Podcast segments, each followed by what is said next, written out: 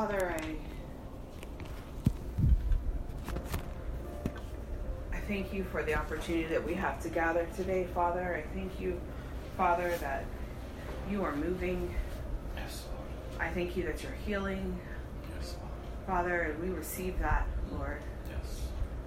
I thank you, Father, that you are touching our land, Father. I pray that you would continue to heal us, Father.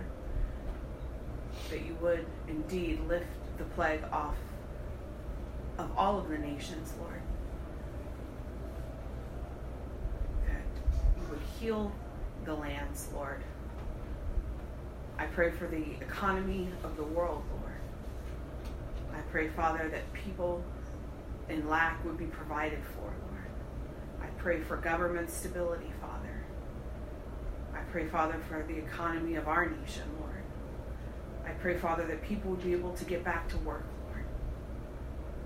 I thank you, Father, that we as a county will be opening up partially tomorrow.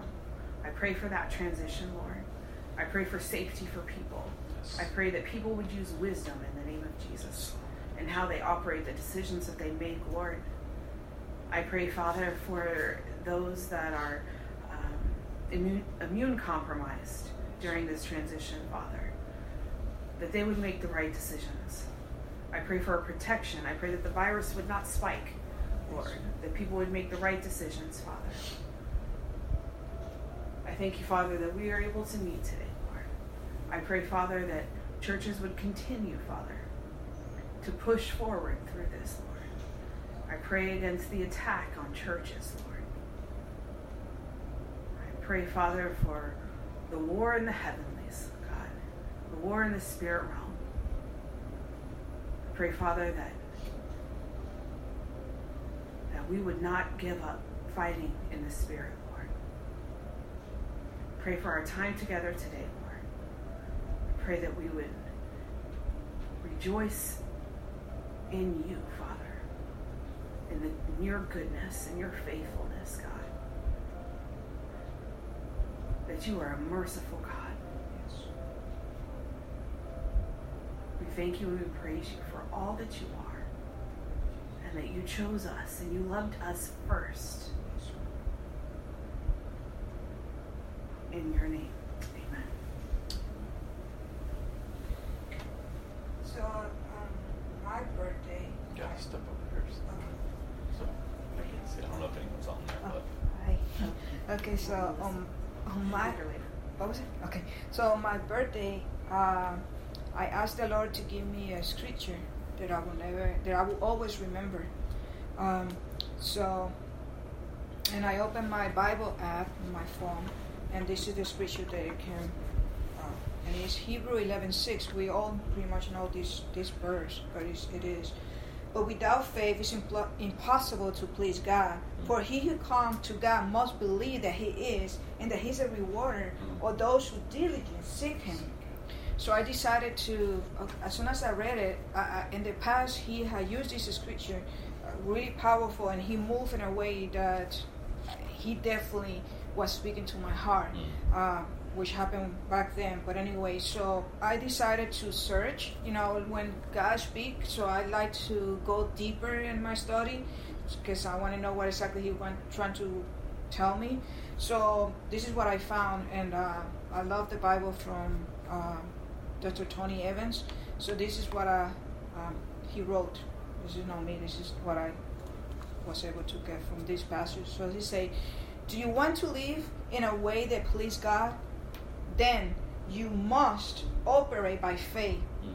even if you must do so alone." Mm-hmm. and go against the accepted norms of the day. Mm. You must believe with in expectation that God respond when you seek to please Him. Mm.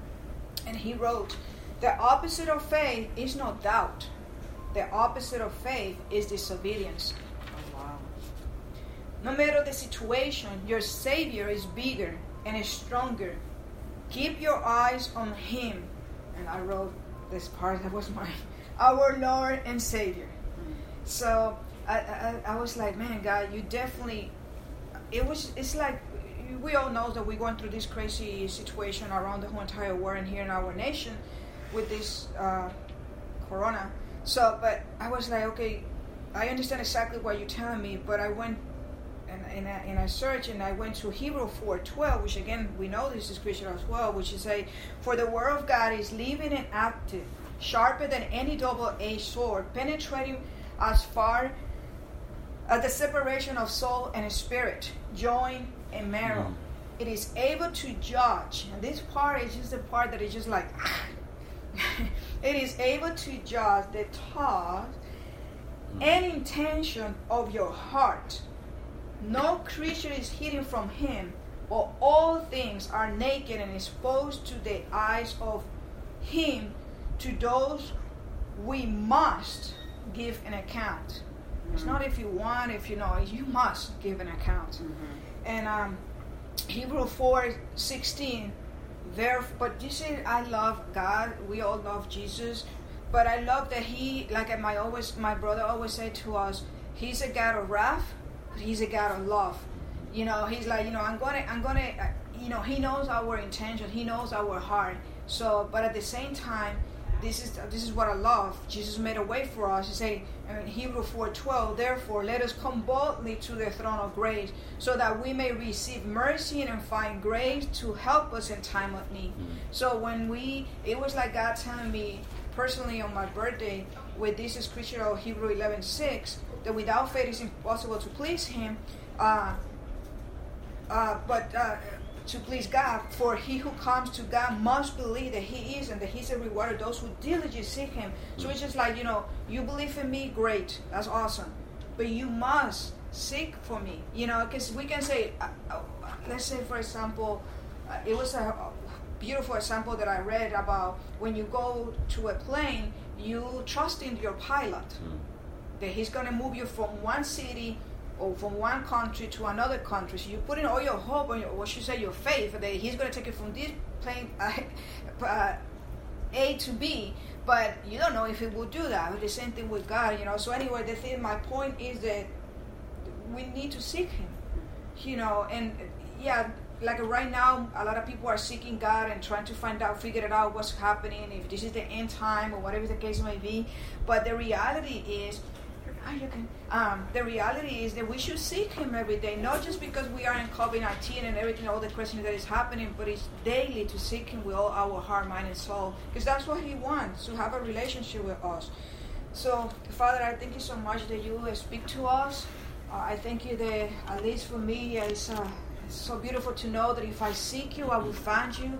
If I seek you with all my heart, Father God, I know that you will forgive me when when I do things that is not what you asking me for me to do or to speak or to say things that I'm not supposed to say, Father God, or whatever is the case, Father. I know that you say to me, Father, that I can come boldly to the throne of grace because you have you have made a way for me to come through your Son Jesus Christ, Father God. So we thank you, we love you, Jesus. I pray, God, that it's my heart desire as I share this with all of us, Father God, that we will truly seek you, God, that we will truly desire to have fellowship with you, that we will truly desire to know you, God, because if I say that I know you, I should know everything about you, God.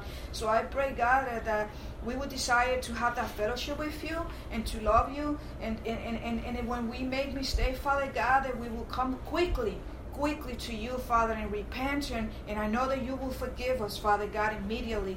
Because as far as the east is from the west, you, you don't remember our sin no more, Father. So we thank you for that. In Jesus' name we pray. Amen. Amen. Amen. All right, let's worship. Good morning, ladies.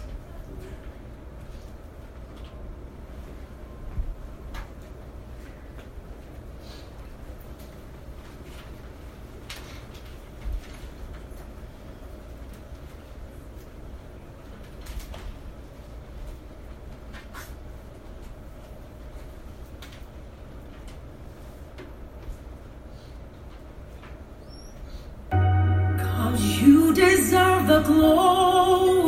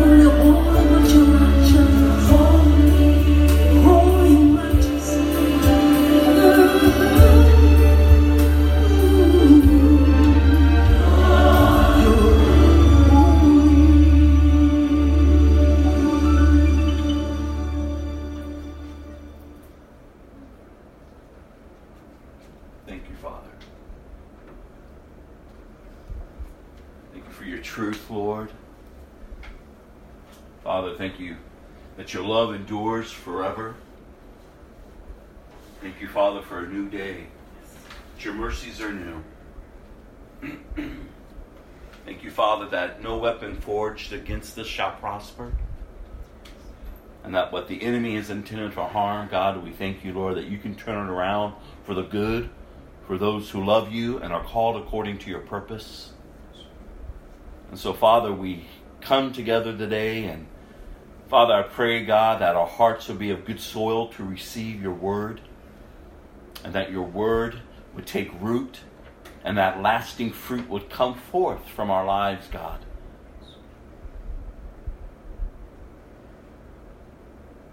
I thank you, God, that we have the opportunity to come to sit at your feet. Yes. A holy God who's made a way through his Son to be reconciled to you, Lord, through Jesus, that we may have peace with you. And anything that we could do, but all that Christ has done. Father, we say thank you, Lord. In Jesus' name. All right, Galatians chapter 6, verse 7. Don't be misled. The justice of God will not be mocked. You will harvest what you plant. So, what have you been planting this week? That's what we need to give thought to. I would even encourage you at the end of each day, as you're going through your day, what have you planted? Because you know whatever you've given it yourself to, whatever you, you've put your hands towards, your thoughts towards, your eyes towards, your ears towards, it affects you somehow, some way whatever you've done is going to come back on you. Are you planting that which is good, which is right, which is pure, which is holy, which is righteous? Are you serving Christ or are you serving self? Are you serving others for motives that aren't pure, that aren't right? So I want to encourage us as we're continuing to go forth in this year a year that I'm praying for us that we're growing in, to really give thought to how we're living. Are we growing? Are we maturing as Christians? Are you experiencing a level of freedom each day? Again, it's not about being perfect. You're not striving to be perfect, to follow all the rules. No, but you're striving to grow and to mature, to become more Christ like because we reckon ourselves dead, but alive in Christ. We've nailed ourselves to his cross. We now are to be at service for Christ.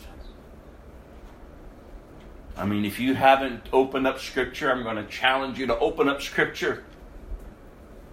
See what Scripture says about the times in which we're living and the times that are to come upon us. And I've been telling us for quite some time now are we ready for those days? This is, if you would, like a trial run. you know, some people say, well, you know, what's the good news if, if everything's just going to keep getting darker and crazier? And I keep encouraging us, and I keep encouraging those that ask me that question, is that the church is still on the earth. Amen. There's a job for us to do, if you were would. He's prepared good works for us to do. And the only way they can be done is in obedience unto Christ. Are you seeking Him for what He would have for you this day? Are you seeking Him for, to, to how you can serve those that He brings along your path, those divine appointments?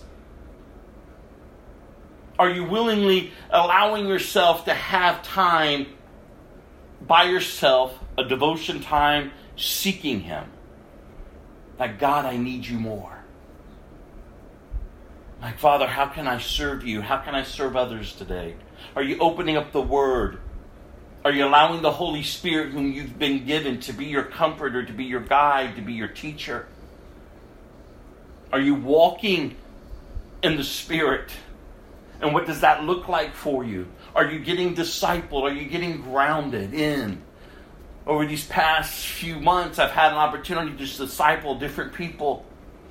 And what's been so encouraging is to see freedom. For the first time, though they sat in church the majority of their life, they didn't grasp the fullness of freedom that they have in Christ. And they've said kind of along the same lines, the same things, even though they're different people. They have no interactions with each other. They don't know I'm meeting with them. but they almost like say the same thing. Like what you share, we've never heard. How is it that I've been around Scripture my whole life and I don't understand that there's true freedom? That I'm changed, that I'm a new creation. And I said, but, but it shouldn't be foreign to us because that's what the Word says. That's what the Word says. Like we are a new creation. The old things have passed away. Behold, all things are made new. You know, and, I, and I've shared and, and I've said there's times in my earlier Christian walk where I went to groups. I was around Christians but I left more confused about what a Christian should be when I left those meetings because there was no level of freedom. They were still enslaved in their bondage, and they talked more about their bondage than they did their Christ. And I said that was really confusing for me because the God who delivered me set me free. Amen. And I needed to get rooted. I needed to understand the fullness of that freedom. Not to be told that I'm going to continually to be a slave to sin. Because why would I have left my whole life and given up everything to serve a God that from what I hear didn't accomplish what he says in his word he did? Like Jesus came to deliver the captives, to set them free. Like his ministry, his death, his resurrection, he defeated sin and death. He ascended into heaven. He is seated at the right hand of the throne of God, the seat of authority. He was from the beginning with God, the triune God, God the Father, God the Son, God the Holy Spirit, formed the earth, created mankind, and set forth this incredible love story. The reconciliation through Christ of the created to the creator. That God, all along, from the beginning to the end, that his plan and his purpose, and my goodness, each of you should be able to get up and say this because you should know it by now, is to have a people that he will call his own, and in return, they will call him their God. And what does that look like for you? What does that look like for me? What does that look like for the collective body, the church, who is who is the who are the children of God, the living God, who from the beginning reveals to us that He's holy. And as He is holy, we are holy. We're set apart. We're not to look like the world. We're not to be, you know, running amok with them. No, we're to be among them, but we're to be living different. And what does that look like? Because in and of ourselves, we would live like them because that's how we live the majority of our life by our flesh, by that old man, by that old woman, by those old desires, by those old thought patterns. Just do for me, give me, give me. It's a rebellious attitude that it's just who we are because that's our nature before our eyes are open. And then we see our need for a Savior. What does that look like when God is pleased to reveal himself to us through his son Jesus? And that yet though we're in complete rebellion, yet though we've held our fist up to him, yet though we've denied him left and right, yet though we've mocked him, we've mocked his followers, we've, we've done everything to just spit in his face and reject him, and yet he's pleased to reveal himself to us through his son Jesus. You see, there's no greater love than that. You're never going to find that in anyone or anything. That God, who is holy, knows you, knows me, and knows the nature in which we were born into.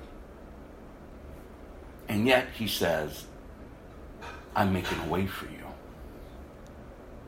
I'm making a way for you. I'm not holding your sins against you. I'm not going to throw up your past to you. No, my desire is to heal you, to deliver you, that you may live and not die.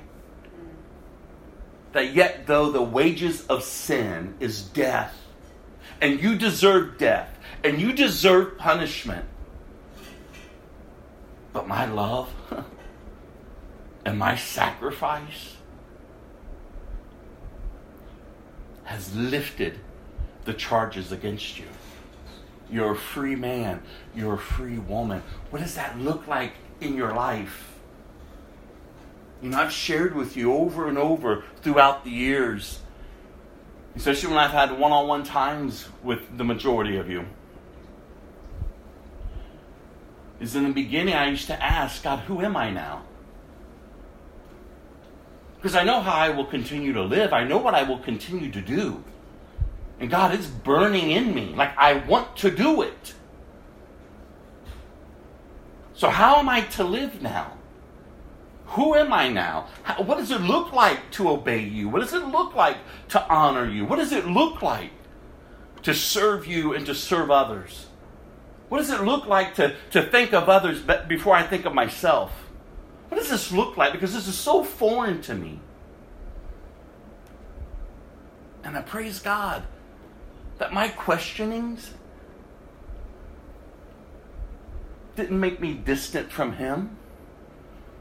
No, in my ignorance, made me more dependent upon Him. He's not expecting me to have it all together, He's expecting me to depend on Him. This life in which I live now has to be rooted in Him. And that's the role of the Holy Spirit, you all. And that's why I shared last week the works of the Holy Spirit. Let's go there. John 16, verse 8 through 11. I just want to look at this portion of Scripture because if we're talking about monitoring what we're planting in order to harvest that which is right, then we really need to understand what that looks like. So, John 16,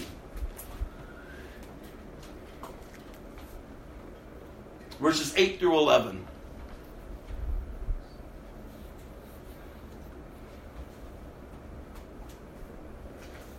And this is Jesus' words. Jesus tells us, I have, I have to go away so that he will come. And when he comes, he will convict the world of its sin and of God's righteousness and of the coming judgment. The world's sin is that it refuses to believe in me.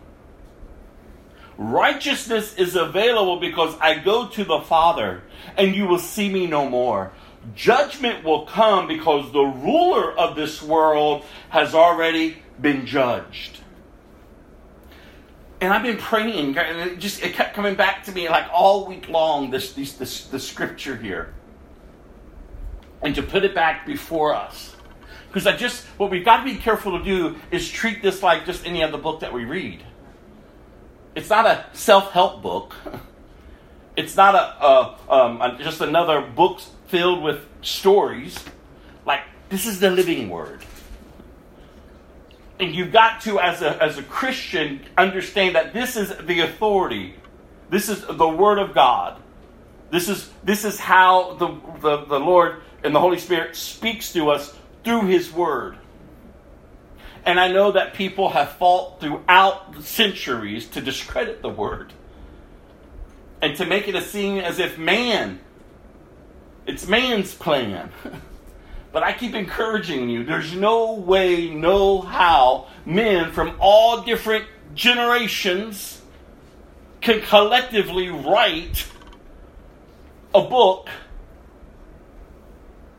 and put it together that has impacted the lives throughout the earth, generation after generation after generation after generation.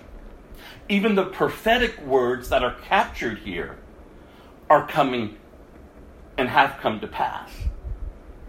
Like, this is the Word of God. Yet, though it was penned by men, it was inspired by God.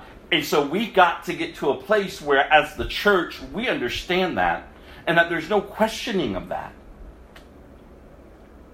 Like I remember in my beginning days, how am I to live? I would open up His Word.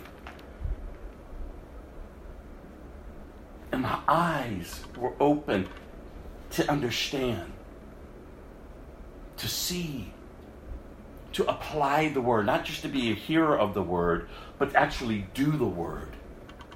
And what does that look like? To live it out, to let the Holy Spirit bring conviction, truth, revelation, and understanding. I mean, I've said before, I'm not a real, I'm not an educated man. I used to hate to read and to study. I would rather do anything else. But after becoming a Christian, I, I, I can't get enough to devour the Word. And I told you before, there was times where if you ever open up the Bible and you get tired, or all of a sudden your mind starts remembering all the things you're supposed to do, and you start making a list, and before you know, it, you're not even in the Word. Your mind's everywhere else. But yet, when you sit down and, and you watch a three hour movie or you binge watch Netflix or anything else, or you're just around friends, conversations, whatever, you can do, you can do, and you can go, and you can go, and you can do, and you can do, and, and, and you don't really get that easily distracted. You see, there's a war for your soul. There's a spiritual realm in which we cannot see but is there. And we've got to be mindful of that as believers. Each and every single day. From the moment that you wake up and until the moment you lay back down. How are you prepping for battle? Because this is what I've told a few people this week. If we're not prepping, we're losing. We're losing. Like every morning, the moment that your eyes awake, you need to center your thoughts on God. You need to begin to pray for your day. Pray for the challenges that you know that are ahead. Pray for the challenges that you may not know but will come whatever area of your heart that you know God has already spoken to, that you have an issue with, get ahead of it. Pray ahead of it for strength, for purity, for honesty, for truth instead of a lying tongue. You just got to be honest with God because He knows you. You don't have to hide from God. You don't have to pretend for God. No, you got to be honest with God. This is a battle. That old woman, that old man is not going to want to give up that easily. You've got to die to him. You've got to die to her. The enemy is not going to give up easy. The world is not going to give up easy. You are a new creation living in the same fallen world that is standing judged mm. by God. And God's wrath is coming. But God so loved the world that he gave his one and only Son, that whoever would believe in him shall not perish, but have eternal life. Jesus didn't come to condemn the world, but to save the world, because the world already stands condemned. And people like to twist that scripture around. They don't add on that second part of the scripture. They say, well, Jesus didn't come to condemn. No, he didn't. He came to save. You're right, because the world already stands condemned. The world already stands condemned. The wrath is coming. But those who are in Christ are redeemed, are saved from his wrath. There's good news. That's the good news. That's why we live differently. That's why we get up every day and we recognize wait a minute, we belong to God. And God is not expecting me to be perfect, but He is expecting me to be set apart, to be holy, to be continually maturing and persevering and growing in faith. That I will walk by faith and not by sight. That I would speak that which is edifying, not speak that which tears down. So that as I get up and I've prepped and I've prepared for battle, because I recognize when the Word of God says that your enemy is prowling around, seeking whom he may devour.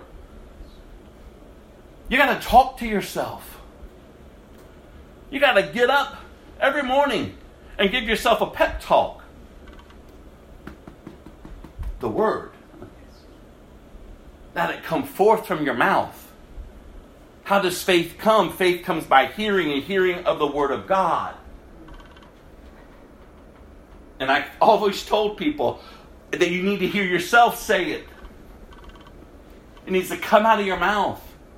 That's why years ago, when I had you all get your um, cardboard piece of paper and stand on it, outline your feet, and begin to write these truths of the I ams that are in Christ, to discipline yourself when you get up. Because listen in and of yourself you're not going to want to grow. In and of yourself you're not want you're not going to want to put truth into practice. In and of yourself you would desire what's back there. So this is discipline. You got to discipline yourself. Just like with any war a soldier has to be disciplined and so you get up every morning, you let your feet hit that mat, and it's the first thing you see, and you look down and you begin to declare the truth. And then throughout your day, you're just living. The Christian life is a life lived, not just a one time prayer. and it's not just sitting around carrying on about poor me, myself, and I. Look at all my struggles. Look at what I'm going through. And there's nothing wrong talking about your struggles. But as you talk about them, you should equally come right behind them with truth. With truth. So then as you're going about your day, you're relying, you're on you're depending upon the Holy Spirit. This is a life that is based in Christ. Not Rob, not you but in Christ. So, Holy Spirit, I'm dependent upon you because Jesus says he had to go away so that you will come and that you will bring conviction. That you would give me understanding of the righteousness of God through Christ and of the judgment that is to come. So, those three things, I pray that they would get rooted in your life so that as you go about your day, you recognize wait a minute, before I touch that, before I say this, before I keep thinking about this, wait a minute. Holy Spirit, convict me if it's wrong, if it's not right. Remind me of the righteousness of God that, I, that is found in Christ. Is it going to honor Him? Is it the right thing to do? And if what I'm doing, what I'm thinking, what I'm saying, does it really expose the judgment that's coming? And when I'm lost, or all of it's lost in translation, then I'm going to ask, Lord, I need wisdom. I need wisdom. Because my life is not my own. I understand, Lord, what you're saying. I don't want to live like someone who refuses to believe in you. I don't want to live like someone who doesn't understand the righteousness that is available to me through Christ. And I surely don't want to un, under, I surely don't want to think that judgment's not coming and I can live loosely however I want especially in a day and age and in a generation and in the generations that will continue to go where sin and craziness is just going to keep escalating it's going to keep rising The enemy knows he has a short time. He's already judged. So why would we continue to go the way of the enemy? Why would we continue to yoke ourselves to the very one that already stands condemned, judged? See, people that aren't in Christ, their father's the devil. The Bible says that it's him who blinds the eyes. He's cunning, he's crafty, he's not going to let up. In fact, we read last week how even the demons knew who Jesus was. He, Jesus stepped in the synagogue, the demons freak out. They know their time is coming. And did you all miss it? Because, man, I, I kicked myself when I said, man, I forgot to bring it up last week. Did you realize that you missed it? The demons weren't acting ugly in the synagogue. Think about that. The demons were sitting there pious, righteous, holy looking, looking right, looking well groomed, looking like they knew scripture. They weren't acting them up, they weren't screaming and running wild. Ah, the devil is among us. The wheat and the tares, they grow together. Not everyone who puts on the, the, the, the clothes, if you would, to look right is right. it's not till Jesus shows up. It's not to where they start hearing the truth. It's not to where all of a sudden the word is going forth and it irritates them. Now all of a sudden, the religious and the demons have an issue with church. So don't be surprised when your greatest pushback is not from the lost, but it's from those sitting among us. People do not want to die to themselves. They like what they have, even if what they have is killing them. They want their destruction. They want their chaos. They want their lust and needs and everything else. How crazy is that? But as soon as truth is presented, look, before you look around, look at yourself. How are you reacting when truth is presenting, presented? You shouldn't be shrieking back from it. No, if you really understand who God is, it draws you to Him. Like I was such a horrible person. The life that I lived, the darkness that I enjoyed, I wasn't looking for God. I didn't want anything to do with Jesus. And if He can extend His love and His grace and His mercy to me, He can do it for anyone. In the moments that I fail, in the moments that I go, oh, when that conviction comes, I go, oh God, I'm so sorry. I don't turn from God and, and then have to run and hide. Know, if you really know your Father, you, you know good and well, like, oh, Jesus. Like when that conviction comes, the Holy Spirit brings it forth. You just go, oh, God, yeah, I'm sorry. It's that godly sorrow. It's not the worldly sorrow where it's just flippant and you're like, okay, yep, I'm sorry. But then yet you go right back at and do it. No, like, like when you see your sin, when you see it, it, it you go, oh, God, help me. Remember, God doesn't stiff arm us. He's not stiff arming you.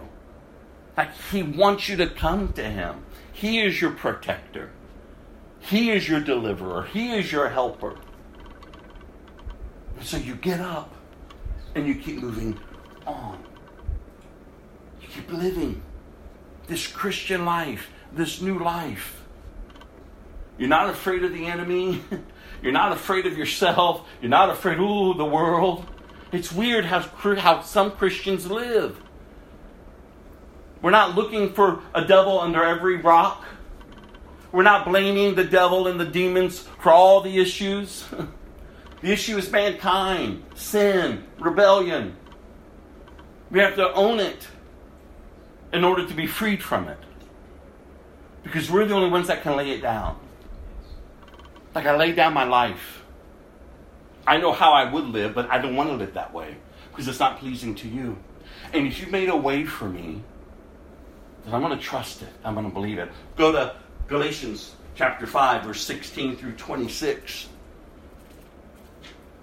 Galatians 5.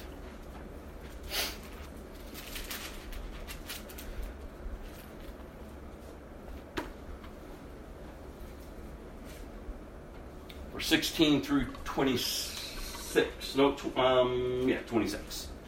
So I say, let the Holy Spirit guide your lives. Then you won't be doing what your sinful nature craves. The sinful nature wants to do evil, which is just the opposite of what the Spirit wants. And the Spirit gives us desires that are opposite of what the sinful nature desires. These two forces are constantly fighting each other. And so you're not con- I'm sorry. So you're not free to carry out your good intentions. But when you are directed by the Spirit, you are not under obligation to the law of Moses.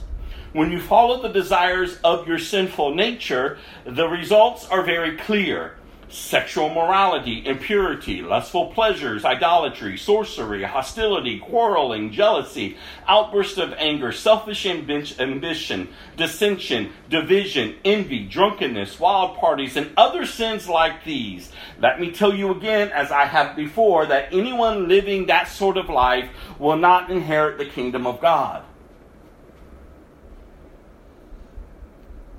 Let that sit in for a second. These sins should not be active sins in a life of a believer. It's like the list I shared last week. The, sin is not to be the master. It doesn't mean that you won't sin. It just means that it doesn't master you. Your life is not bent to that any longer. You're learning how to die to yourself daily. You're learning how to turn and to move forward into the newness of life. And you're understanding truth, the truth that sets us free. How am I to live? God. There, Rob. It's very clear. I show you what your old self looks like. I show you what the flesh looks like. And there's nothing in that that pleases me. Think about that. And think about how the gospel is being perverted today, and it will continue to be perverted, to twist it, to give you the right to live however you want. And where do you see that in Scripture? Be careful of what you're hearing. I keep telling you all that. If it's giving you the right to yourself, it's not the gospel. I don't care who's standing in the pulpit. I don't care how religious they look and sound. If they're giving you the right to yourself, that's not the gospel. Listen to the good news. Verse 22. But the Holy Spirit produces. Who produces? The Holy Spirit. Not you striving, striving, striving, striving to do right, to do right, to do right. Not you trying in and of yourself No, but the Holy Spirit. That's why this has to be a walk. This is how you're living now. This is how you're moving forward now. This is how you're honoring Christ. You're allowing the Holy Spirit to do His work in you, to mold you, to break you, to mold you, to break you, to mold you to continue his work within you to make you more Christ like. Look what it says here. He produces this kind of fruit in our lives love, joy, peace, patience, kindness, goodness, fruitfulness, gentleness, and self control. There is no law against these things. Those who belong to Christ have nailed the passions and desires of their sinful nature to his cross and crucified them there.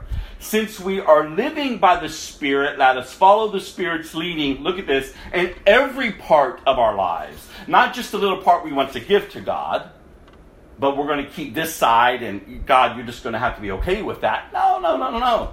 It's every part. Let us not become conceited or provoke one another or be jealous of one another. This is the way that we're, we're called to live. And there's everything that you face in your life. Whatever the trial may be, whatever the suffering may be, as you're dying to self. Because self, again, is going to want to hold on to the old life. It's not easy. So I don't want you to think that when we're talking about the Christian life, it's an easy life because Jesus himself tells us, oh, no, it's not. Consider the cost. They're going to hate you because they hated me. And, and I keep saying this to us. Like, it doesn't make sense that people who are hard workers, who mind their own business, who serve others, who, who think of others before they think of themselves, who are not easily angered, who show up and contribute to society, because that's what Christians should be doing that people hate them. They mock them. They laugh at them. The governments want them dead. That should open your eyes to the spiritual realm. In and of the, in and of the flesh, the natural, doesn't make sense. Why would you kill good people? Why would you hate good people? Why do they irritate you? Just because they do good. Ah, oh, we gotta wake up. Got to wake up. The Bible tells us that Jesus came into the world, and yet the world hated him. And why did his creation hate him? Because they liked themselves better. They wanted to live for themselves. And what kind of craziness is that? Why would we settle for the created when the Creator has called our name? When He said, Listen, this isn't your home. You're just here for a short time. Don't get caught up. Don't try to have this stuff that's in front of you satisfy you because it never will. You will only be satisfied in me, he says. And so everything we face, every trial, every suffering, every temptation, everything that you're going to face in your Christian life, if you do not fall into it, these fruit, this fruit will be produced in you. Think about the challenges you faced this week or even this morning. They're there to produce, to, to, to build up your character, to bring forth love, joy, peace, patience, kindness, goodness, long suffering. Have you ever thought about it that way? When you look at challenges or struggles in your life, have you ever just stopped and well, go, wait a minute? These are here to produce something with me. Am I lacking in love? Am I lacking in joy? Am I lacking in peace or patience or kindness or goodness or gentleness or long suffering? Okay, Lord. Help me to see, Holy Spirit. What is it that I need to learn and to grow and to mature in? That's what I want to encourage you all. Live the Christian life. Just don't settle. Don't fight in the flesh. You got to learn to fight in the spirit. Like when I played that song, Psalm 23, it's one of my favorite songs that I've, I've listened through for many years. Like the enemy comes, you all. But we got to stop listening to him. Do you know what the Word of God says? Do you know what the Word of God says? Is to first submit yourself to God, then resist the enemy, and he has to flee. Like, have you ever read that in Scripture? Because it's there. You're not to fight the enemy. So many people out there fighting the enemy, rebuking, calling out, carrying on. And the devil's beating them down. They're saying loud prayers and stomping and stomping and stomping.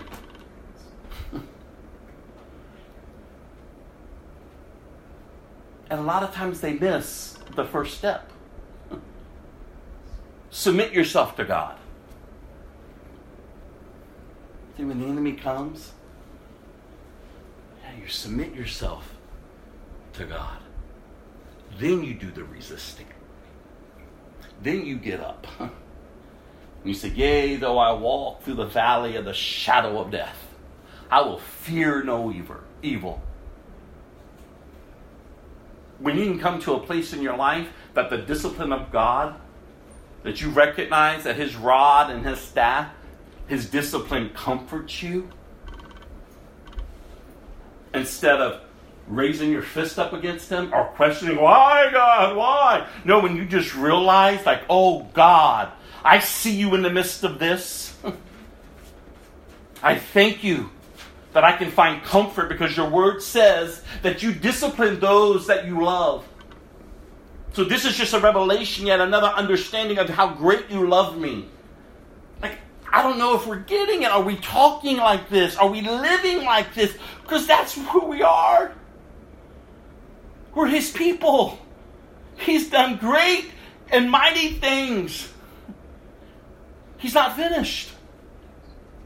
He's not finished. That's why Jesus says, I have to go away so that he will come. The Holy Spirit. He's, working. He's working up until the day those the sky parts. And Jesus takes us home. God has not finished. We can't live as if He's dead. Or if His promises aren't yes and amen, we, we can't live. One foot in and one foot out. We, we can't live like we don't know who He is and yet try to claim all of His promises as our own. No, we got to know our King. We got to live for our King. We got to put into practice truth. We got to be His people. Go to Ephesians chapter 4, verse 17 through 32. Now, this is great news, you all. And this is how we're, we're sharing with others. Like when others start seeing a difference in you, they may mock you, they may laugh at you, they're paying attention to what's going on in you. Like I keep telling these people that I'm discipling, when you go home, don't play the victim. Get up and just live what you're learning in front of everyone who remembers who you've been for 20 some odd years. And no, don't expect them to applaud your improvement, your improvement, if you would. Because if you're looking for men to applaud you, if you're looking for men to recognize you, you're, you're, then your motives are not right. No, just already receive that God is for you and not against you. He's already done the work. Everything is finished. Now just live it out. Live it out before people who are still darkened, who are still blinded. And when they when they provoke something within you to act ugly like you were, you better be quick to repent. To them and to God. You just live your life and you trust that God is going to do the breakthrough as He did in your life for their life. So you just live your life. You just grow. You just keep maturing no matter what people say. You trust. And so then when the door opens and they say, there's something different about you. Like what is who is this God? What do you believe? What's going on? It's just an open door. Not to talk about you, but to talk about Jesus. Like, you should be praying for your loved ones, your friends, the community around you, the lost. That God would be pleased to reveal himself to them through his son Jesus. That they would be sensitive to the Holy Spirit, who, what you've already learned last week and this week, who, and this is how you should be praying, who brings the conviction that would lead them to repentance as they see the righteousness of God that can be found through Jesus and how they can be delivered from the coming judgment that's going to come upon this earth. Bring laborers along their path, God, that would sow the seed, that will water it, and ultimately, Holy Spirit, that you would harvest it. Like, this is how we should be talking and praying for our loved ones, for our friends, for our community, for the lost. Like as you're going out and about, this is how you're praying. This is how you're living. It's so vital. So look at this Ephesians chapter 4, verse 17 through 30. With the Lord's authority, I say this live no longer as the Gentiles, basically, those who aren't in Christ. So don't live like they do, for they are hopelessly confused. Their minds are full of darkness. They wander far from the life God gives because they have closed their minds and hardened their hearts against Him. They have no sense of shame. They live for lustful pleasure and eagerly practice every kind of impurity. That's how people live who are not in Christ. That's how I lived before Christ. That's how you lived before Christ. But if you're saying you're a Christian, if you accepted Jesus as your Lord and Savior, that is not how you are to continue to live. But you say, but yet I still have issues. That's okay. Just keep growing. Just keep seeking. Get in fellowship. Get discipled. Get rooted. Be around people who are free, not people who pretend, not people who pretend, but people who are free. You would know them by their fruits. You're not looking for someone who is perfect, but you're looking for some fruit in people's lives. And not fruit that just springs up for a day and then spoils the next over the night. because the next day they're right back to craziness. No, lasting fruit. You want to look? God, I need discernment. Because not everyone who lays hands on me, not everyone who prays for me, not everyone who is speaking over me is of God, even though they may be saying your word. And that's why the Bible warns us to judge the Spirit. Because the Holy Spirit will never lead, lead you in error. And that's why we got to be very careful of who we are allowing to speak into our lives and who we are sitting down with to open up the Bible. We got to be very careful. If you don't see fruit that's lining up, then back away. like you got to get rooted because we're not to be living like that. So then, verse 20, but that isn't what you learned about Christ. Since you have heard about Jesus and have learned the truth that comes from him, look at this. Throw off your old sinful nature and your former way of life, which is corrupted by lust and deception. That's what the old man, the old woman is corrupted by. So every time we go back to him or to her, guess what you're yoking yourself to? To lust and to lies. Instead, let the Spirit renew your thoughts and attitudes. Who renews the thoughts and attitudes? The Spirit. The Holy Spirit.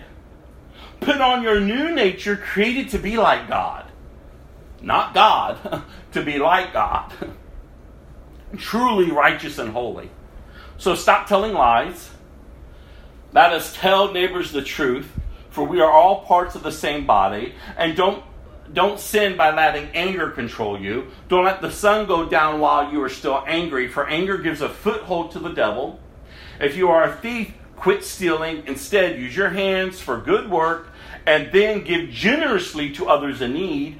Don't use foul or abusive language. Let everything you say be good and helpful, so that your words will be an encouragement to those who hear them. And do not bring sorrow to God's Holy Spirit by the way you live. Remember, He has identified you, look at this, as His own, guaranteeing that you will be saved on the day of redemption.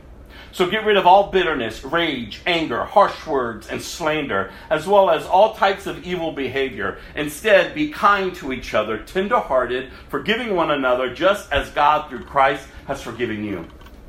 Ah, this is beautiful. This should excite us. And then again, I tell you, if you see these this list, if you would, of sin, of attitudes, and you see that they're active in your life, don't beat yourself down. Repent. Be honest with God. And that's what kills me. That's like when, I, am saying as I'm talking to people who've sit who've sat in church the majority of their life. And they say, but I've never I've never understood freedom. And the reason why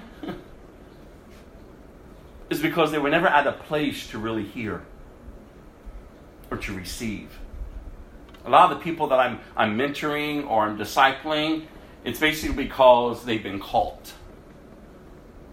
And now they're being held accountable. And there's an option either sit down with someone or you have to be removed.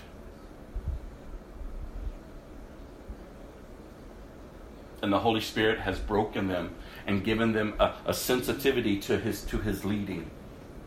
And now they're hearing for the first time, wait, like, brother, you still love me yet though I'm still going through this? Yeah. Like, you know how many people sit in churches their whole life, enslaved to sin, to wrong patterns of behavior in their life? When we're when we're among each other, we all look good. But what happens when we close the door when we get home? And all of a sudden, the, the lust burns within us. All of a sudden, my sexual identity is challenged. All of a sudden, I, I'm drawn to this. Or all of a sudden, I'm an abuser. Or all of a sudden, I'm, I just got a foul mouth. All of a sudden, all this junk is coming out of me. But Sunday's coming. Let's go to church. And then we sit there. And then we get up. and then it starts all over again. It's a vicious cycle. And let me tell you something. I don't want to live that way. Like, I fought God for a good year after He revealed Himself to me. I fought Him to hold on to my old ways of life.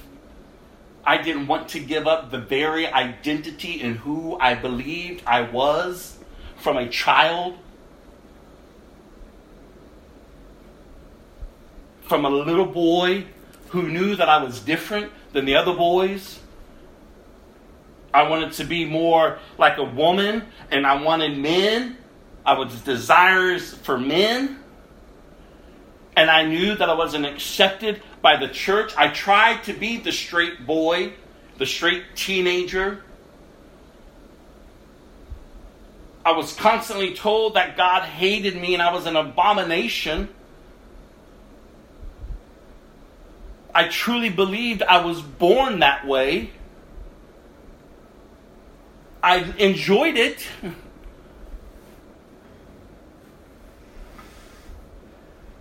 And so throughout the years, it led to, to all this craziness.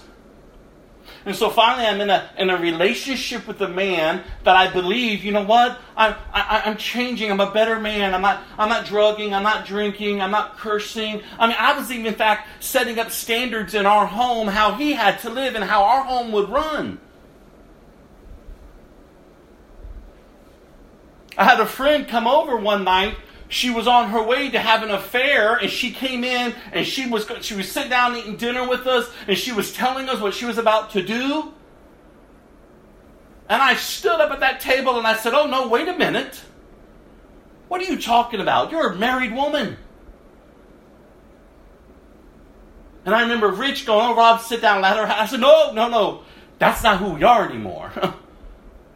So god had already begun to work in my life but there were still areas of my heart that I said, no, no, God, I'll keep it over here. You can have everything else, but surely you're okay with this. And I thought for sure I was going to be a gay preacher who was going to go forth and, and, and work with the gay youth and encourage them to grow up. These were my plans. This is what I thought I was going to end up doing. And then when the Holy Spirit was really bringing conviction on my life, I mean, I was sitting even with Christians and talking with Christians, and there was maybe one or two or, or a few that would be like, um, though they were very kind, they were they were they were honest with me. Well, Rob, I, you know, just keep seeking the Lord. Keep seeking the Lord in this. But there were other Christians who was like, oh yeah, praise God, you know, blah, blah, blah, and they saw me as a brother and a sister, but I really wasn't a brother.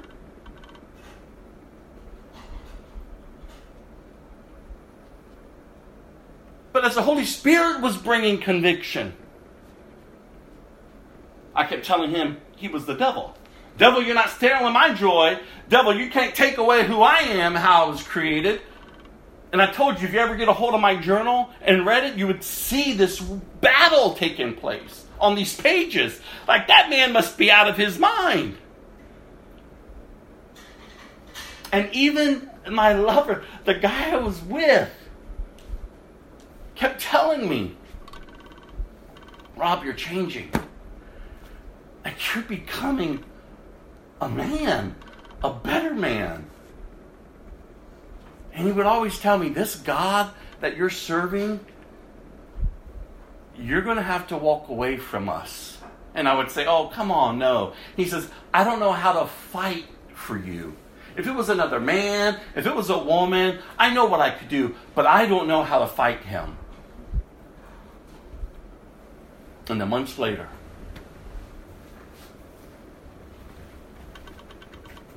the Holy Spirit convicted me. And that's when I said, God, show me in your word, because that's all I knew to go back to. God, show me in your word. and I just threw the Bible down. Romans 6. What then shall you say? Shall you continue to sin so that grace may abound? Certainly not. Don't you know that if you died with me, Rob, you've been raised up in me into a new life? And it's a beautiful portion of Scripture. The wages of sin are death, but I can give you eternal life. And listen, I'm sharing this yet again with y'all because I'm just letting you know it's not about just pretending to, to be saved. I just go to church and I just keep wrestling with crazy things. I just and I just keep beating myself down. No, no, no. It's about getting real and right with God. when I opened up that door, Rich stood there with tears in his eyes. He says, You're leaving, right? I said, Where else can I go? I love him. I belong to him now. And that's why stepping into church and looking around, not all of them, but unfortunately the majority of them, where's the, the God in whom they say they love and they serve? I mean, the things that were told to me as a new Christian, the things that I saw, I mean, the things that were done, I shouldn't even be standing here. I mean, I told you there was a time where I even looked up to God. And I said, Why did you do this to me? I don't want this. I don't want you. This is crazy. This is ridiculous. I was fine. Why did you come? You know, I was angry at God. I was angry at God. I pulled off off side of the road. I got out of the car and I'm screaming at the top of my lungs. And no, I'm not proud of it. But screaming at the top of my lungs, why did you do this to me? Oh, I'll show you. I don't want you anymore. I, am going to do me. I'll show you who I am. And that night I went buck wild. One of the darkest nights of my life. One of the dirtiest nights of my life. And the next morning, my mind became a little bit more sober. The Holy Spirit said, Did you find what you needed? That's what I heard when I woke up. And I threw myself on the ground crying, Oh God, I don't live that way. But God, I don't know how to live. Help me. In an instant, to feel His love, to be encouraged, to get up. Listen, you all. These days are only going to keep growing evil, darken. We're called to be the light. We're called, there's a way to live, to honor God. This life can be lived. The Bible says that He's given us everything we need to live a godly life if you're still enslaved to sin, if sin is still mastering you, it's not because anything that God hasn't done, it's because what you won't release. A lot of people, when I'm encouraging them and discipling them, what I hear a lot is they say, Well, I'm waiting for God to take it. And I'm saying, Well, God, I always tell them, God, because that's a common phrase. People go home, close the door, and all of a sudden they say, God, you take it. You take it. And I say, God's not going to take it. And they go, What do you mean he's not going to take it? I've been asking him for years. I've been struggling and wrestling this with years. And I said, And you're thinking God is going to take it? I said, No, no, no, no. You've got to lay it down. You've got to die to it. That's what Scripture says. God has uh, already made a way. He's already taken it through Christ, through his resurrection. Sin and death is defeated. So sin is still mastering. If there's an area of your life where it's still mastering you, it's not because God is neglecting you, it's because you're still holding on to it. Lay it down. Every time it rears its ugly head, lay it down. Every time it rears its ugly head, lay it down. Submit yourself to God. Get discipled. Stay in fellowship. Get rooted. Be disciplined. And trust Him above all. Trust Him above all because He's God. He's good and He's great. Like you can walk with your head up. You can walk with confidence. Not in and of yourself, but in your God. God is for me and He's not against me. I will see the goodness of the Lord in the land of the living. I mean, these are promises in which you need to hold on to. Because these are truths, and this is the foundation. Jesus says, I have to go away so that He can come. So, what are you planting? Be mindful of what you're planting. For the rest of this year, be mindful of what you're planting. Because whatever you're planting, you're going to harvest confusion, disorder, lust, anger. Everything's going to come forth. So be mindful. And don't beat yourself down. If you see a habit formed, get before God pick up the phone, call someone, call me. someone that you know who there's fruit in their life, who loves you enough to tell you the truth, and not just loves you enough just to coddle you, just to pat you on your back. Not to have weird codependent relationships, but relationships that build up. And go forth and live before your life, before your family and your friends, this newness of life. Not trying to change them, but holding your standards. Because one thing I used to tell Rich, yet though these are the standards in which I'm I'm living and which I'm putting down here so you know what I'm going to do and not do, I know I can't change you. But I will remind you. I will remind you. And some of us just need to go out and just live it and be bold about our faith. Not rude. Boldness is not rudeness. You can live out because everyone else is, is given a right to live however they want, and they can live loud and proud. Where's the church? We're to burn bright. Yes, I have a past, but my past doesn't define me. Yes, I had inclinations and I was bent a certain way. But I'm not bent any longer. Yet, though all the paths were crooked before me, but my God has made my path straight. He's given me His word, which is a lamp unto my feet and a light unto my path. And I trust in Him and in Him alone, no matter what.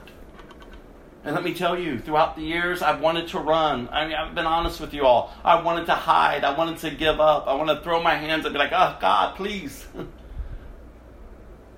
but He's always faithful. Where are you going?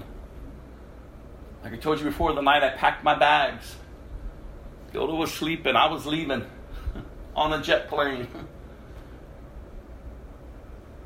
As soon as I got to the door in the bedroom, the Holy Spirit spoke to my heart and said, What are you doing living?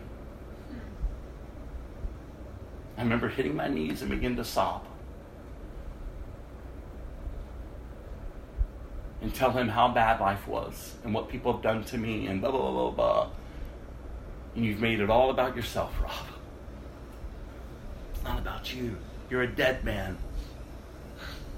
This is how dead men live. They react, they make all these decisions, they just go. Ah, come on, you all. There's a way to live. There's a way to live. We're God's people. We're God's people. Go to Numbers. Don't worry, I'm not going to keep us here till the afternoon. But it was so heavy on my heart, y'all, because I'm telling you, God has so much for us. The church in our generation. We're going to finish Numbers today, praise God. There, I, I, I got ahead of myself last week, finishing chapter 33. And, anyways, we're hitting chapter 34, and we're going to go through 36, and they're actually kind of short, and plus I'm not going to say all these names and butcher them, so we're just going to move through here. But basically, what we're going to see is that God is setting up boundaries for His people as they are entering in to the promised land. God is taking you from where you've been, you all, and He's allowing you to go in to the promised land and to the life that is found in Christ. And boundaries are good. so look what it says here. Chapter 34. The Lord said to Moses, Give these instructions to the Israelites when you come into the land of Canaan, which I'm giving you as your special possession. These will be the boundaries. The southern portion of your country will extend from the wilderness of Zin along the edge of Edom. The southern boundary will begin on the east at the Dead Sea. It will then run south past Scorpion Pass in the direction of Zin. And the southernmost point will be the Kadesh Barnea, from which it will go to Hazar Adar and on the Azmon. From Azmon, the boundary will be will turn toward the brook of Egypt and end at the Mediterranean Sea. Your western boundary will be the coastline of the Mediterranean Sea. Your northern boundary will begin at the Mediterranean Sea and run east to Mount Hor, then to Lebo Hamath, and on through Zedad, and Ziphron, and Hazar Enon. This will be your northern boundary. The eastern boundary will start at Hazar Anan and run south of Sepham, then run in, run down to Rib, Riblah on the east side of Ain. From there, the boundary will run down along the eastern edge of the Sea of Galilee and then along the Jordan River to the Dead Sea. These are the boundaries of your land. Then Moses told the Israelites, This territory is the homeland you are to divide among yourselves by sacred lot. The Lord has commanded that the land be divided among the nine and a half remaining tribes. The families of the tribes of Reuben, Gad, Gad, and half of the tribe of Manasseh have already received their grants of land on the east side of the Jordan River, across from the Jericho toward the sunrise. And the Lord said to Moses, Eleazar the priest and Joshua son of Nun are the men designated to divide the grants of the land among the people, and list one leader from each tribe to help them with the task. These are the tribes and the names of their leaders, and they're listed there. Verse 29 These are the men the Lord has appointed to divide the grants of the land in Canaan among the Israelites. Chapter 35 When Israel was camped beside the Jordan on the plains of Moab across from Jericho, the Lord said to Moses, Command the people of Israel to give to the Levites from their property certain towns to live in, along with the surrounding pasture lands. These towns will be for the Levites to live in, and the surrounding lands will provide pastures for their cattle, flocks, and other livestock.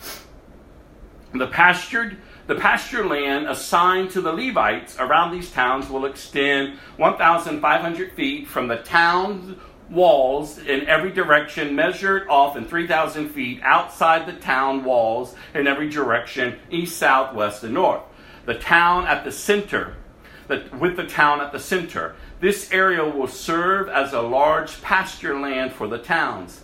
Six of the towns you give the Levites will be cities of refuge where a person who has accidentally killed someone can flee for safety. In addition, give them 42 other towns, and all 48 towns with the surrounding pasture lands will be given to the Levites. These towns will come from the property of the people of Israel. The larger tribe will give more towns to the Levites, while the smaller tribes will give fewer. Each tribe will give property in proportion to the size of its lands. God is making provision for the priests, but He's also making provision for the people that the priests will be among them. They will always have access to God. It's beautiful. Verse 9 Then the Lord said to Moses, Give the following instructions to the people of Israel. When you cross the Jordan into the land of Canaan, designate cities of refuge to which people can flee if they have killed someone accidentally. These cities will be the places of protection from the dead person's relatives who want to avenge the death. The slayer must not be put to death before being tried by the community. Designate six cities of refuge for yourself three on the east side of the Jordan River and three on the west in the land of Canaan. These cities for, are for the protection of the Israelites, foreigners living among you, and traveling merchants. Anyone who accidentally kills someone may flee there for safety. But if someone strikes and kills another person with a piece of iron, it is murder, and the murderer must be executed. Or if a someone with a stone in his hand strikes and kills another person, it is murder, and the murderer must be put to death. Or if someone strikes and kills another person with a wooden object, it is murder and the murderer must be put to death. The victim's nearest relative is responsible for putting the murderer to death. When they meet, the avenger must put the murderer to death. So if someone hates another person and waits in ambush, then pushes him or throws something at him and he dies, it is murder. Or if someone hates another person and hits him with a fist and he dies, it is murder. In such cases, the avenger must put the murderer to death when they meet. But suppose someone pushes another person without having shown previous hostility or throws something that unintentionally hits another person, or accidentally drops a huge stone on someone, though they were not enemies, and that person dies, if this should happen, the community must follow these regulations in making a judgment between the slayer and the avenger, the victim's nearest relative. The community must protect the slayer from the avenger and must escort the slayer back to live in the city of refuge in which he fled. There he must remain until the death of the high priest who was anointed with the sacred oil. But if the slayer ever leaves the limits of the city of refuge and the avenger finds him outside the city and kills him, it will not be considered murder. The slayer should have stayed inside the city of refuge until the death of the high priest. But after the death of the high priest, the slayer may return to his own property. These are legal requirements for you to observe from generation to generation wherever you may live. All murderers must be put to death, but only if evidence is presented by more than one witness. No one may be put to death on the testimony of only one witness. Also, you must never accept a ransom payment for the life of someone judged guilty of murder and subject to execution. Murderers must always be put to death and never accept a ransom payment from someone who has fled to a city of refuge, allowing the slayer to return to his property before the death of the high priest. This will ensure that the land where you live, listen to this, will not be polluted, for murder pollutes the land. Let that sit there for a second. Murder pollutes the land. And so sacrifice, and, and, I'm sorry, and no sacrifice can purify the land from, from murder. You must not defile the land where you live, for I live there myself. I am the Lord who lives among the people of Israel. God is serious about life, you all. He's the giver of life. God help us as a nation verse 30 or chapter 36. Then the heads of the clans of Gilead, descendants of Machir, son of Manasseh, son of Joseph, came to Moses and the family leaders of Israel with a petition. They said, Sir, the Lord instructed you to divide the land by sacred lot among the people of Israel. You were told by the Lord to give the grant of land owned by our brother Zelophehad to his daughters. Remember that back in chapter, I believe 22 is somewhere around there. These daughters came. They're like, my, our, our father had no sons. And so God spoke to Moses and said, Give them the land. Well, there's an issue with this. Verse 3 But if they marry men from another tribe, their grants of land will go with them to the tribe into which they marry. And this way, the total area of our tribal land will be reduced then when the year of Jubilee comes, their portion of land will be added to that of the new tribe, causing it to be lost forever to our ancestral tribe. So Moses gave the Israelites this command from the Lord. This claim of the men of the tribe of Joseph is legitimate. This is what the Lord commands concerning the daughters of that gentleman. Let them marry anyone they like as long as it is within their own ancestral tribe.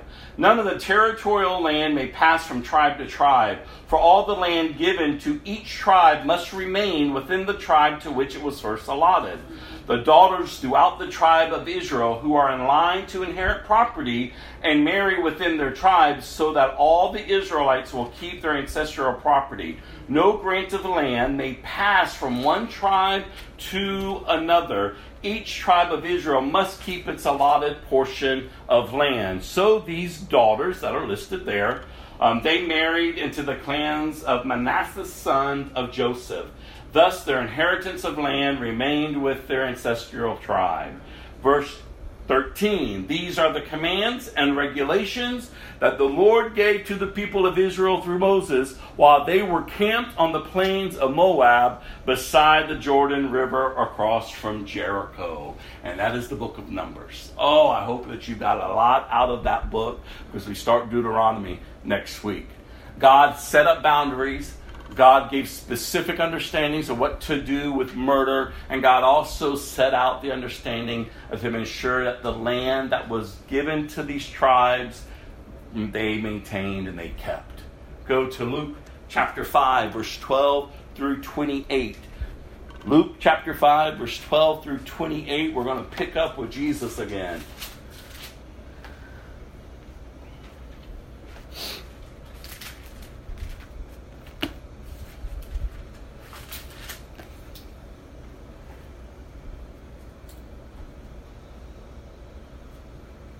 Luke chapter 5, verse 12. In one of the villages, Jesus met a man with an advanced case of leprosy.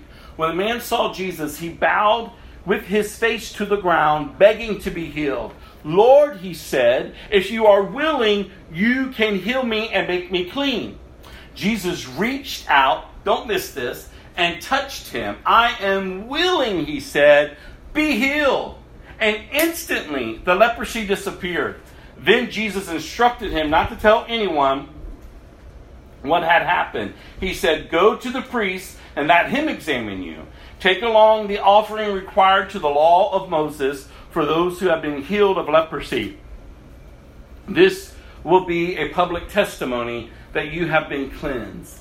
Jesus touched the leopard. Remember, lepers had to stay outside the camp.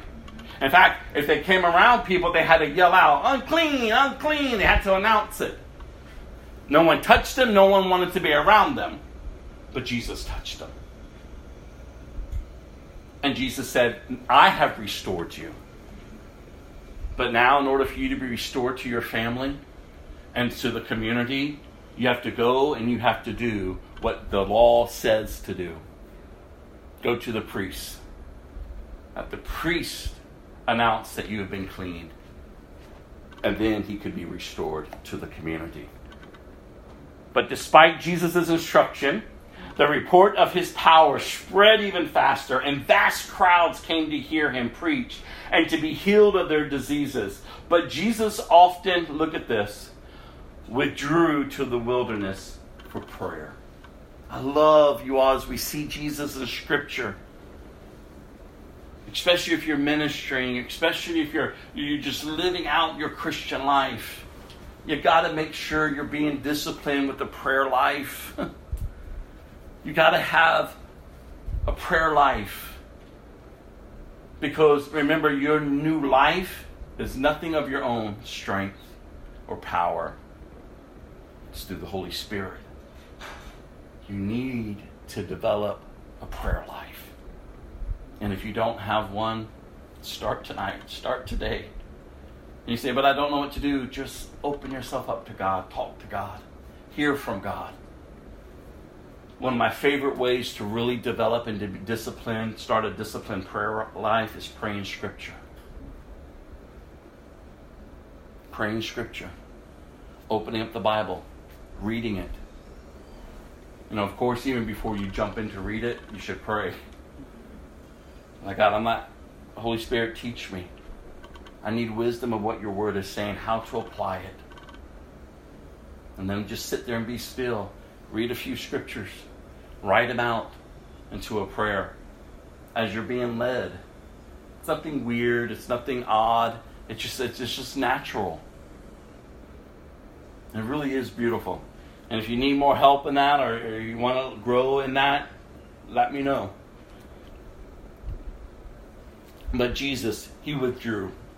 One day, while Jesus was teaching, some Pharisees and teachers of the religious law were sitting nearby. It seemed that these men showed up from every village in Galilee and Judea, as well as from Jerusalem, and the Lord's healing power was strongly with Jesus. Some men came carrying a paralyzed man on a sleeping mat. They tried to take him inside to Jesus, but they couldn't reach him because of the crowd. So they went up to the roof and took some tiles. Then they lowered the sick man on his mat down into the crowd right in front of Jesus. Seeing their faith, Jesus said to the man, "Young man, your young man, your sins are forgiven." But those Pharisees and teachers of the religious law said to themselves, Who does he think he is? That's blasphemy. Only God can forgive sins. Jesus knew what they were thinking, so he asked them, Why do you question this in your hearts? Is it easier to say your sins are forgiven or stand up and walk? So I will prove to you that the Son of Man has the authority on earth to forgive sins. Then Jesus turned to the paralyzed man and said, Stand up, pick up your mat, and go home. And immediately, as everyone watched, the man jumped up, picked up his mat, and went home praising God. Everyone was gripped with great wonder and awe, and the pre and they praised God, exclaiming, "We have seen amazing things today." Later, as Jesus left the town, he saw a tax collector named Levi sitting at his tax collector's booth. Follow me and be my disciple, Jesus said to him. So Levi got up, left everything, and followed him. First of all, you see the care that this man's friends had for him to take him to Jesus and not get distracted by the crowd or, or the things that were stopping them to get to Jesus. No, they did what they had to do to lower that guy down. And by doing so, that man was healed. But not just physically, his sins were forgiven. And that irritated the religious leaders. Because only God can forgive sins. And yet God was among them. And they were so religious, they didn't even know it. Wow. And then Levi, which is Matthew. He was a tax collector. One of the worst occupations or positions you could have back in that time. They were thieves. They were thieves. They were they were they were doing whatever to oppress God's people as well. And yet Jesus comes along Matthew. And look what he says. Follow me and be my disciple. Matthew didn't question. Matthew got up, left everything, and followed him. You see, when Jesus steps into our lives, like nothing else is more valuable. Don't cling to anything else or anyone else. Just follow him. Follow him. This is what they did. And notice as you're reading and as you're studying Jesus, when he's calling the disciples, they weren't educated men, they weren't religious men. They knew the traditions, they understood, but they were men that were down here at the bottom level of life. and yet Jesus knew the works that he had prepared for them to do. So he calls them, and they begin to follow.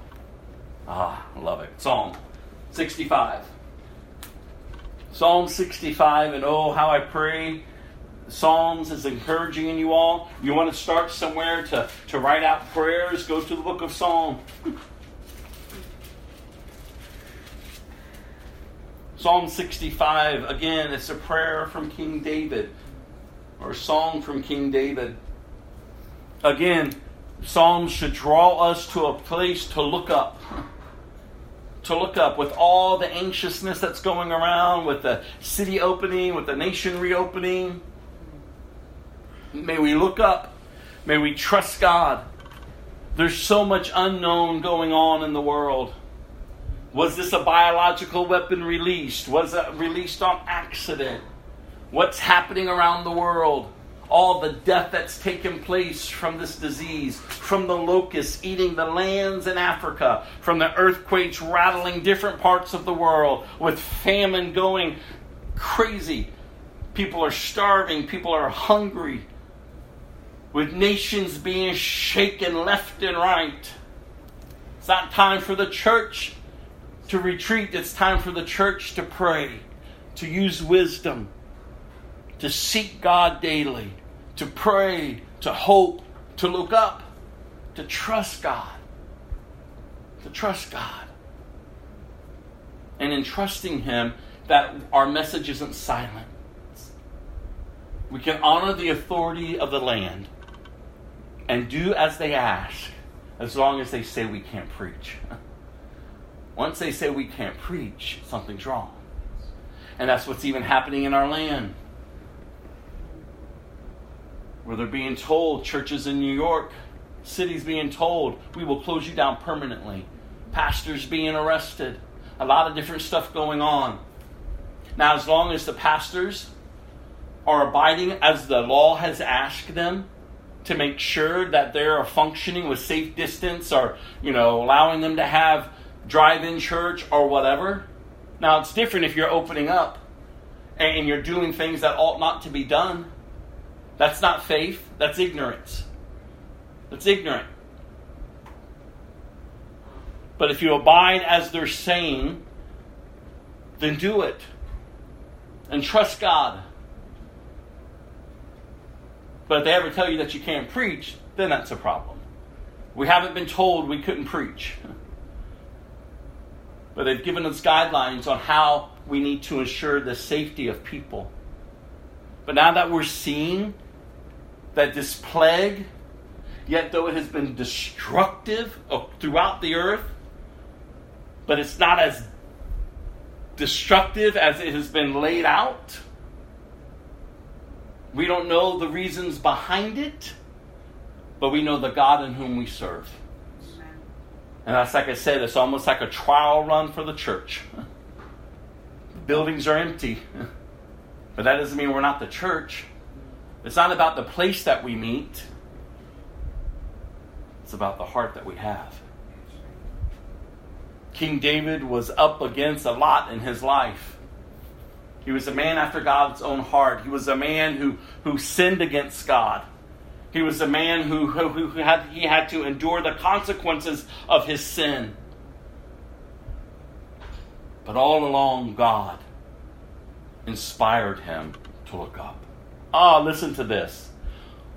What mighty praise, O God, belongs to you in Zion. We fulfill our vows to you, for you answer our prayers. All of us must come to you. Though we are overwhelmed by our sins, you forgive them all. I love that line. You want to highlight something, you want to go back to something, look at that line there. He's not wallowing around in his sin. Poor me, poor me. No, look, he is reminding himself what a joy. I'm sorry. Let me back up.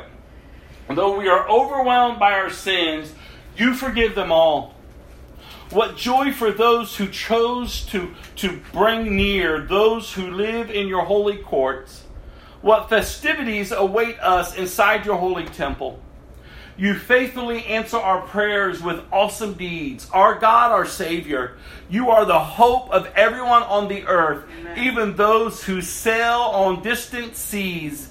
You formed the mountains by your power and armed yourself with mighty strength. You quieted the raging oceans with their pounding waves and silenced the shouting of the nations. Those who live at the ends of the earth stand in awe of your wonders from where the sun rises to where it sets. You inspire shouts of joy. You take care of the earth and water it, making it rich and fertile. The river of God has plenty of water. It provides a bountiful harvest of grain, for you have ordained it so. You drench the plowed ground with rain, melting the clods and leveling the ridges. You soften the earth with showers and bless its abundant, abundant crops. You crown the year with a bountiful harvest. Even the hard pathways overflow with abundance. The grasslands of the wilderness become a lush pasture, and the hillsides blossom with joy. The meadows are clothed with flocks of sheep, and the valleys are carpeted with grain. They all shout and sing for joy. This is our God, you all. Know your God. Know your God. Don't take for granted the knowledge that you're given of Him. No, know your God and respond to Him. That's why, you know, one of my favorite phrases is I can preach myself happy. When I started feeling whatever discouragement, whatever may try to start setting in, like just start preaching yourself happy, but you can't if you don't have knowledge.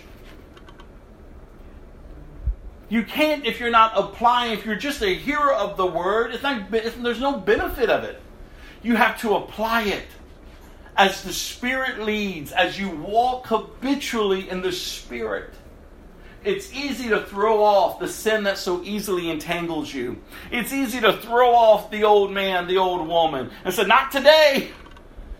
It's easy to stand up and declare the wonders of your God, to look at creation, to see His, his work. Like we have to encourage ourselves, you all. We have to know our God and we have to live for Him. Not because we're forced, but where else are you going to go? That's why I've always said when, when, when you make your Christian life a burden, oh, I gotta go to church. Oh, I'm going to have to pray. Um, you don't know the joy of the Lord. Because when you understand and have the joy of the Lord, ah, you can't wait to get to church. You can't wait to open up the Word. You can't wait to be in prayer. You can't wait to, to just have private time of worship or gather time of worship. You can't wait to, to, to, to fast. You can't wait to, to just be. and listen, this Christian life, your flesh is not going to yield to it easily. The world is going to distract you as much as it can, and the enemy is going to come knocking. That's why you have to grow in it. You have to abide in Him. Because apart from Him, you can do nothing. You'll do nothing.